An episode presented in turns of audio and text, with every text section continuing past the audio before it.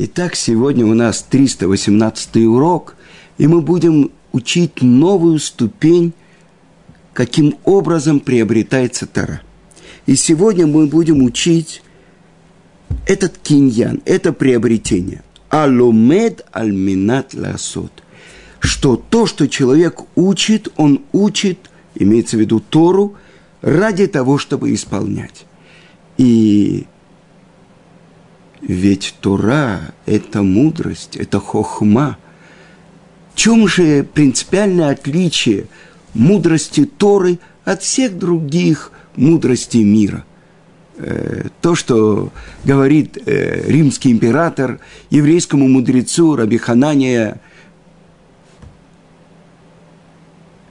ведь мудрецы Афин, Раби Хан, Иушуа бен Ханане, Раби Иушуа бен Ханане. Ведь они мудрецы, греческие мудрецы. И отвечает ему Раби Иушуа бен Ханане, «Ванахну хакимей твей, а мы мудрее их». Ну, что это такое? Знаете, это как, э, скажи, тетя Клава, она как Карл Маркс? Нет, ты что, тетя Клава, она старший экономист, а Маркс просто экономист. Так что мы еще мудрее. И тогда римский император говорит, отправляйся к ним и приведи их ко мне, всех 60 греческих мудрецов сюда. Тогда я поверю, что вы мудрее.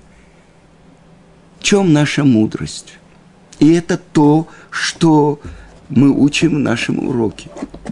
Мы учим Тору для того, чтобы ее исполнять. То есть она называется Торат Хаим, Тора жизни. Корень слова Тора, гора, учение. И это очень важное правило Торы. Если нас спросят, есть ли мудрость у народов мира, несомненно, скажи, есть мудрость у народов мира, верь.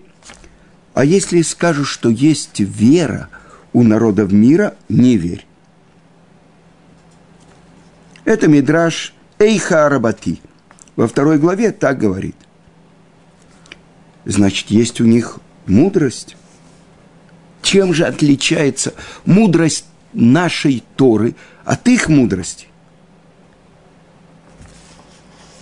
Их мудрость – это философия. Что такое философия? Любовь к мудрости. Имеет ли она отношение к их делам, к их телу? Мудрость которая заключена в голове Исава. Вспомним то, что написано «Ваитрацицу баним бакирба». И Раша объясняет, Ривка беременна двумя. И и троцицу, одно значение боролись, другое рацу. Каждый хотел выскочить, выбежать. Когда она проходила мимо Бейт Мидраша, где изучали Тору, Шем и Эвер, Яков хотел выбежать. А когда она проходила мимо капищ идолов, Исав хотел вырваться. Что это такое? Почему они хотели вырваться? И это то, что непонятно было Ривке. Что же за природа у ребенка, который в, его, в ее животе? Ведь он хочет одинаковое у него желание и служить идолам, и учить Тору. Как это возможно? И когда Шем – сказано, пошла она спросить Творца, и Шем, сын Ноха, пророк, открывает ей, что два близнеца в ее животе. И старший будет служить младшему. Тогда она немножко успокаивается. Зачем я просила у Творца о беременности, если у меня такой странный зародыш? А, это два ребенка. И открывается ей, что младший будет более велик, чем старший. И сказано, что они боролись в животе матери за два мира. И поделили. Этот мир будет принадлежать Исаву, а будущий мир будет принадлежать Якову. Но что это такое? Ведь наш пратец Яков получает роль Исава в этом мире. Ведь когда он отправляется к Лавану, когда он получает благословение на мир, ему дают Лею обманом Лею, которая предназначалась для Исава. А только потом он женится на своей суженой Рахель. То есть, какое отношение к нему имеет днем и ночью пасти скот Лавана, заниматься тем, чтобы давать еду э, барашкам, козлятам. Он, который постоянно находится в шатрах, изучающих Тору. Так вот то, что он говорит, когда Лаван гонится за ним, догоняет, ночью я не спал, меня сжигал холод, меня обжигала жара, растерзанного я тебе не приносил. То есть я верно служил тебе. И если бы это было в твоих руках, ты бы отправил меня без заработка. А Творец сделал так, что я получил от Творца за верность, за свою праведную работу. То есть вся Тара, которую учил Яков, чтобы ее исполнять. Как человек отмеряет другим, так отмеряет ему. Так вот, это главное, то, что мы учим. Разница между Исавом и Яковом. Самые возвышенные идеи, самые правильные вопросы, которые в будущем будут обсуждаться в Талмуде. Это то, что спрашивает Исаву своего отца. Как отделяю десятину от соли или от соломы? Э, как это? Солома – это еда, отделяет десятину, это масрот, трумоту, масрот, особенное отделение от плодов земли Израиля. А соль, может быть, э, готовили еду вместе, э, и там была соль, и, может быть, эта соль впитала в себя. А эта солома, может, она является едой, например, для животных, а мы помним, осел Раби Пинхаса бен Иира, он не ел еду, от которой не отделено было масрот голова Исава. Помните, Хушин бен Дан, когда он видит, что не дают похоронить нашего праца Якова, он говорит, что здесь происходит? Он был тугоух.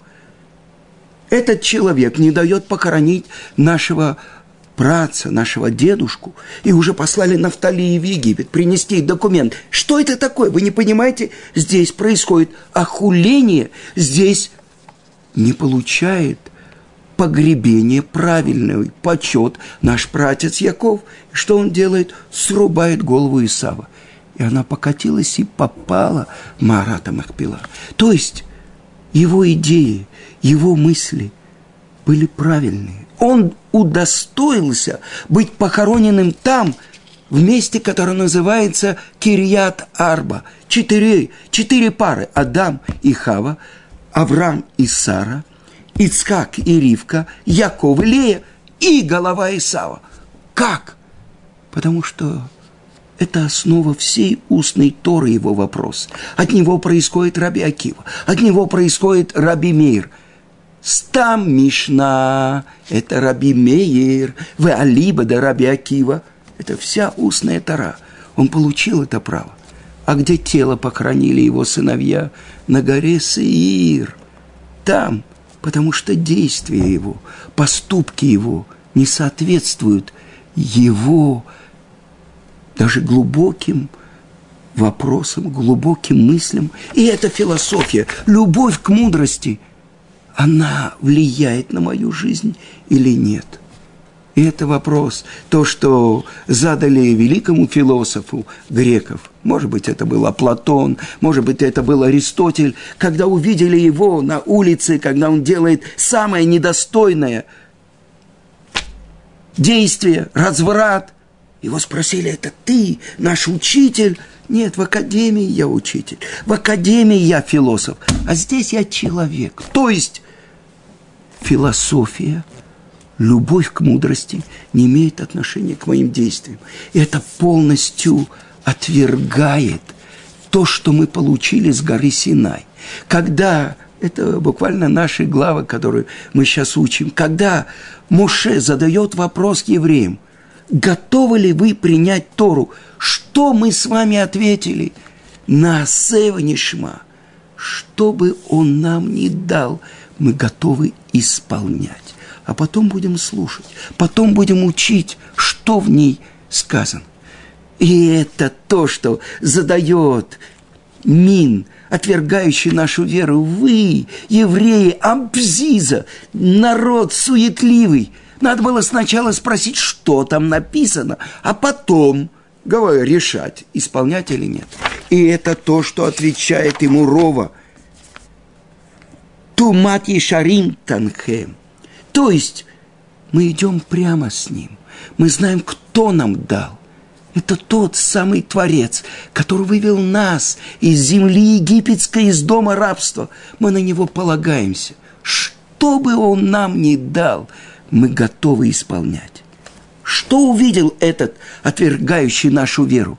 Он увидел, как Рова глубоко задумался о вопросе из Талмуда и не обращает внимания, как он прижал свой палец, из него течет кровь.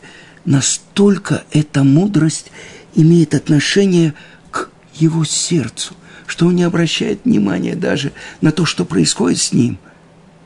Это то, как мы идем с Творцом.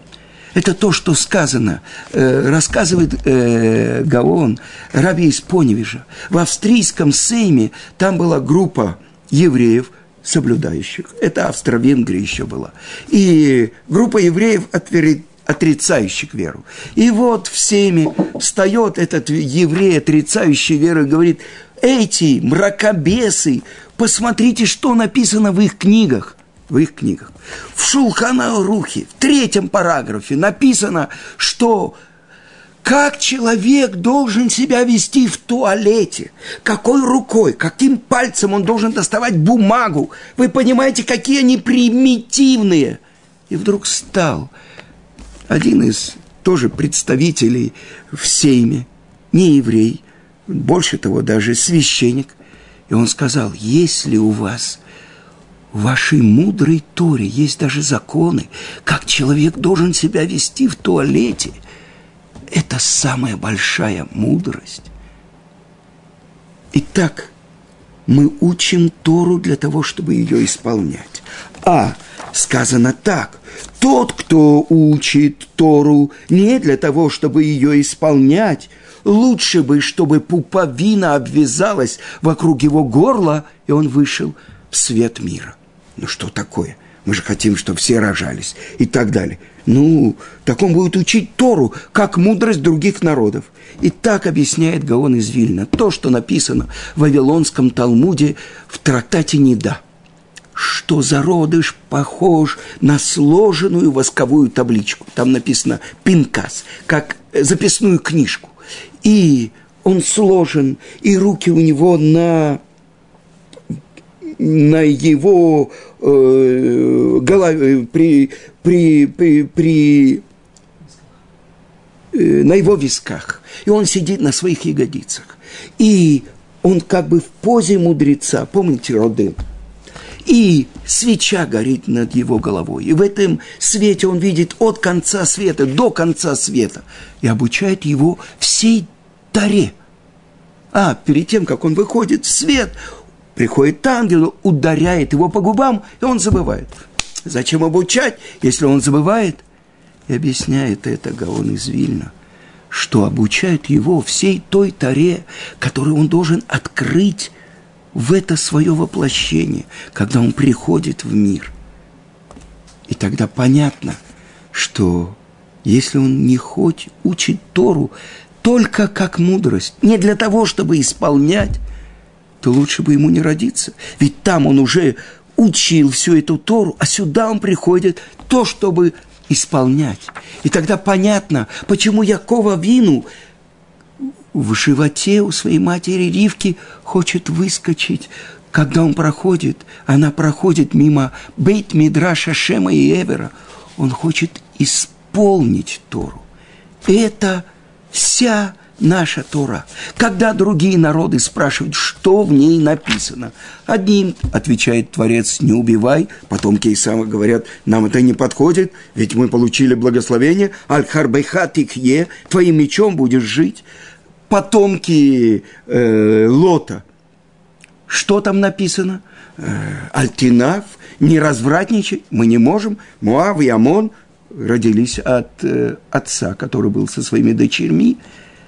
Потомки Ишмаэля. Что там написано? Альтигнов, не воруй, мы не можем. Дикий человек, который находится на перекрестке дорог, грабит всех, все воюют с ним. То, что сейчас происходит во всем мире, мусульмане, потомки Ишмаэля. И только мы сказали, что бы ты там ни дал, мы готовы исполнять. Что это значит исполнять? То, что сказано в Торе, «Вы я датаем вашего-то алливавеха» и узнай сегодня и положи на свое сердце. Как положить на свое сердце? Говорят Балей Мусар, что это расстояние в локоть от головы до сердца, это может быть расстояние гораздо больше, от, чем от Луны до э, Земли. Но как, через что? Через действие. Потому что открывает Месилат Ешарим и другие книги, и Талмуд. Ахарея Маасим Нимшахим Алевавод. За действиями устремляется сердца. То есть действие учит меня, как присоединиться к желанию Творца. И приводит Рав э, Нох Вайнберг, глава Ишивы Эша Тура, Сейчас, э, в позапрошлую субботу, отмечалось шесть лет со дня его смерти. И он говорит так, приводит пример. Царь уезжал, и он вызвал принца, своего сына, и сказал, вот посмотри, какой огромный камень лежит в саду.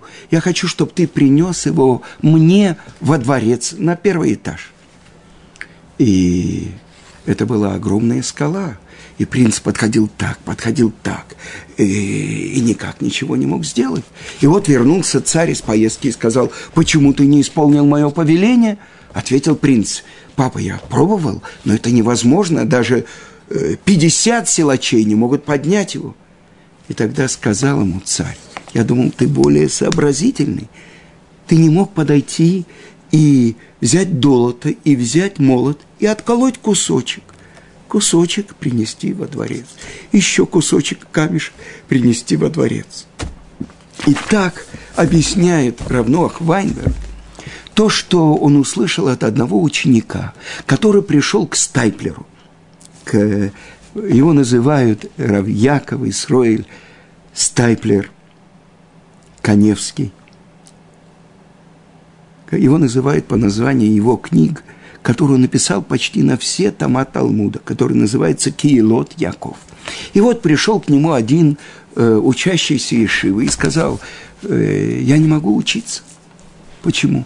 Я только учусь э, какое-то время, тут же я отвлекаюсь и так далее.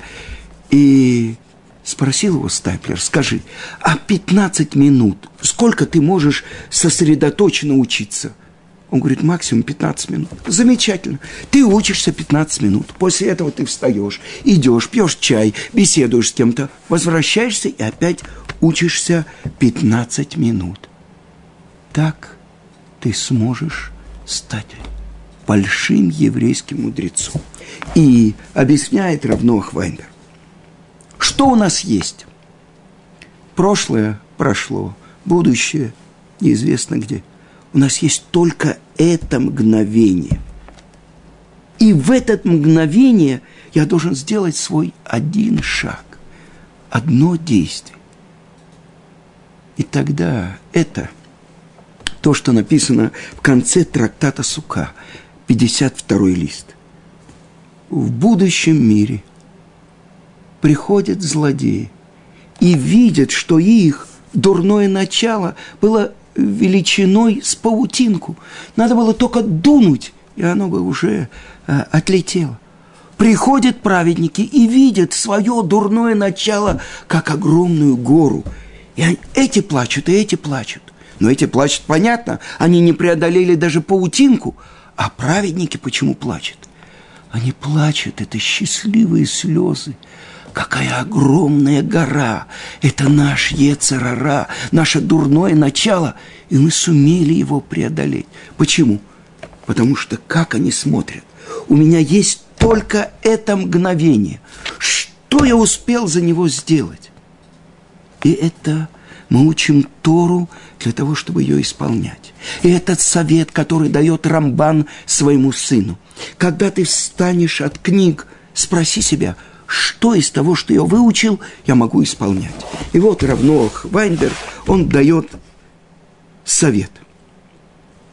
После учебы несколько вопросов. Что я учил? В чем смысл того, что я учил? Почему это важно для моей, э, для моей жизни? Какие выводы я могу из этого сделать? Как я могу впустить то, что я выучил, в свою жизнь?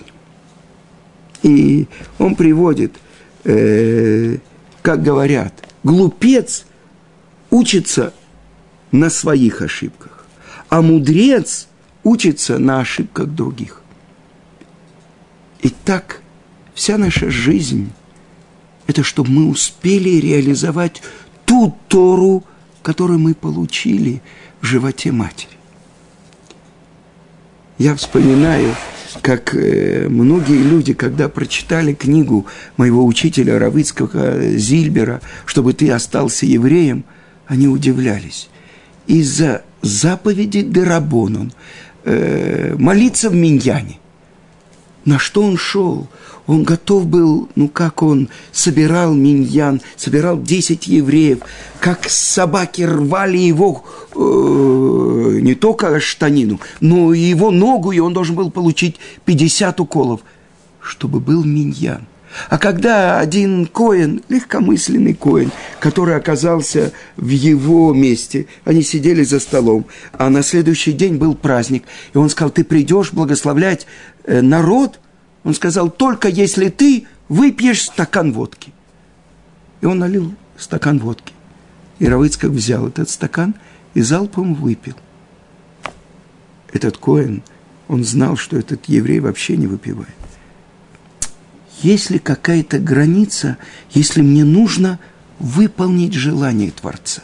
Я уже рассказывал, что когда у меня был трудный вопрос, я учился в Ешиве Орсамех и попал на урок Рош Ешивы Рав Аврама Дова Ойербаха. И вдруг мне предложили делать какие-то передачи на э, русском языке про Тору, про пророков, про мудрецов Талмуда – и мне было жалко терять свою учебу. Это могло принести вред моей учебы, время, отвлечь.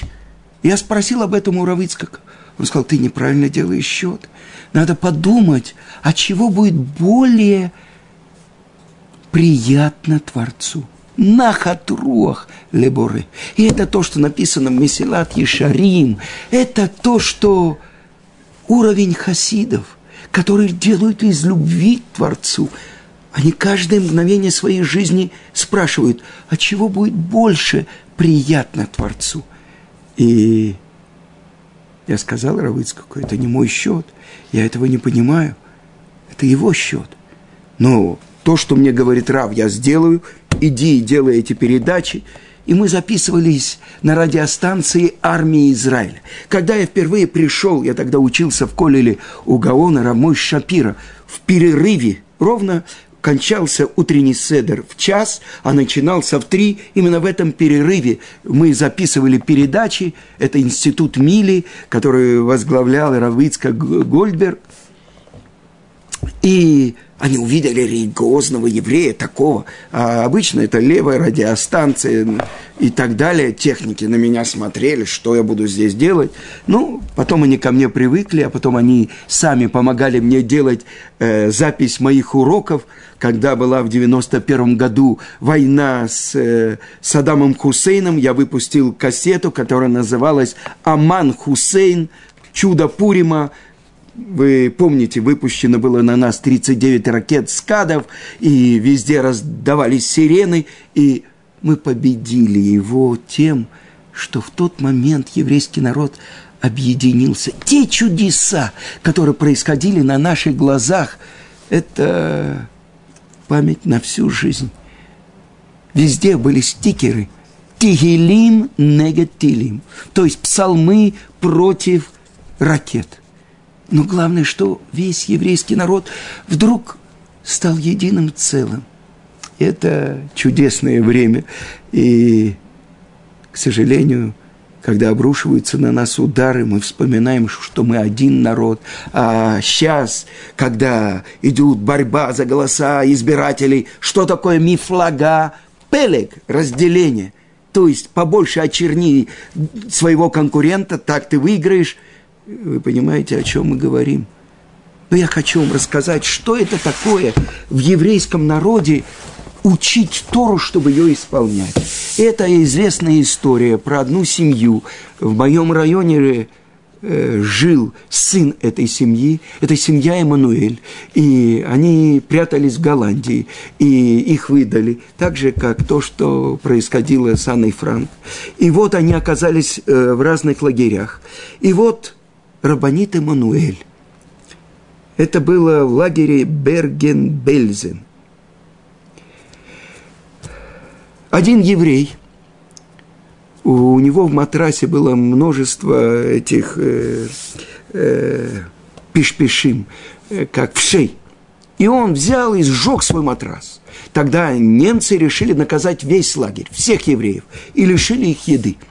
И одна женщина, вот эта Рабанита Мануэль, она собрала где-то немного соломы, нашла какую-то кастрюльку и сварила немного каши для своей пятилетней дочки. И увидели это евреи, капо, и донесли немцам, и забрали ее кашу и так далее. И вот идет суд. И обычно немцы очень радовались таким судам. На таком суде выступает обвинитель, защитник, есть судья, есть свидетели. И они стояли и радовались. Сами евреи судят евреев и судят их по законам немцев. И вот обычно эти суды длились долго, час, два, обсуждения, э, последнее слово обвиняемого, и вся семья ждала э, Рабанит э, Эммануэль, что пройдет какое-то время, час-два, и она придет. Но прошло буквально 15 минут, и она вернулась. Что такое? Что постановили? На двое суток мне запретили, мне не будут давать еду за то, что я нарушила общие правила.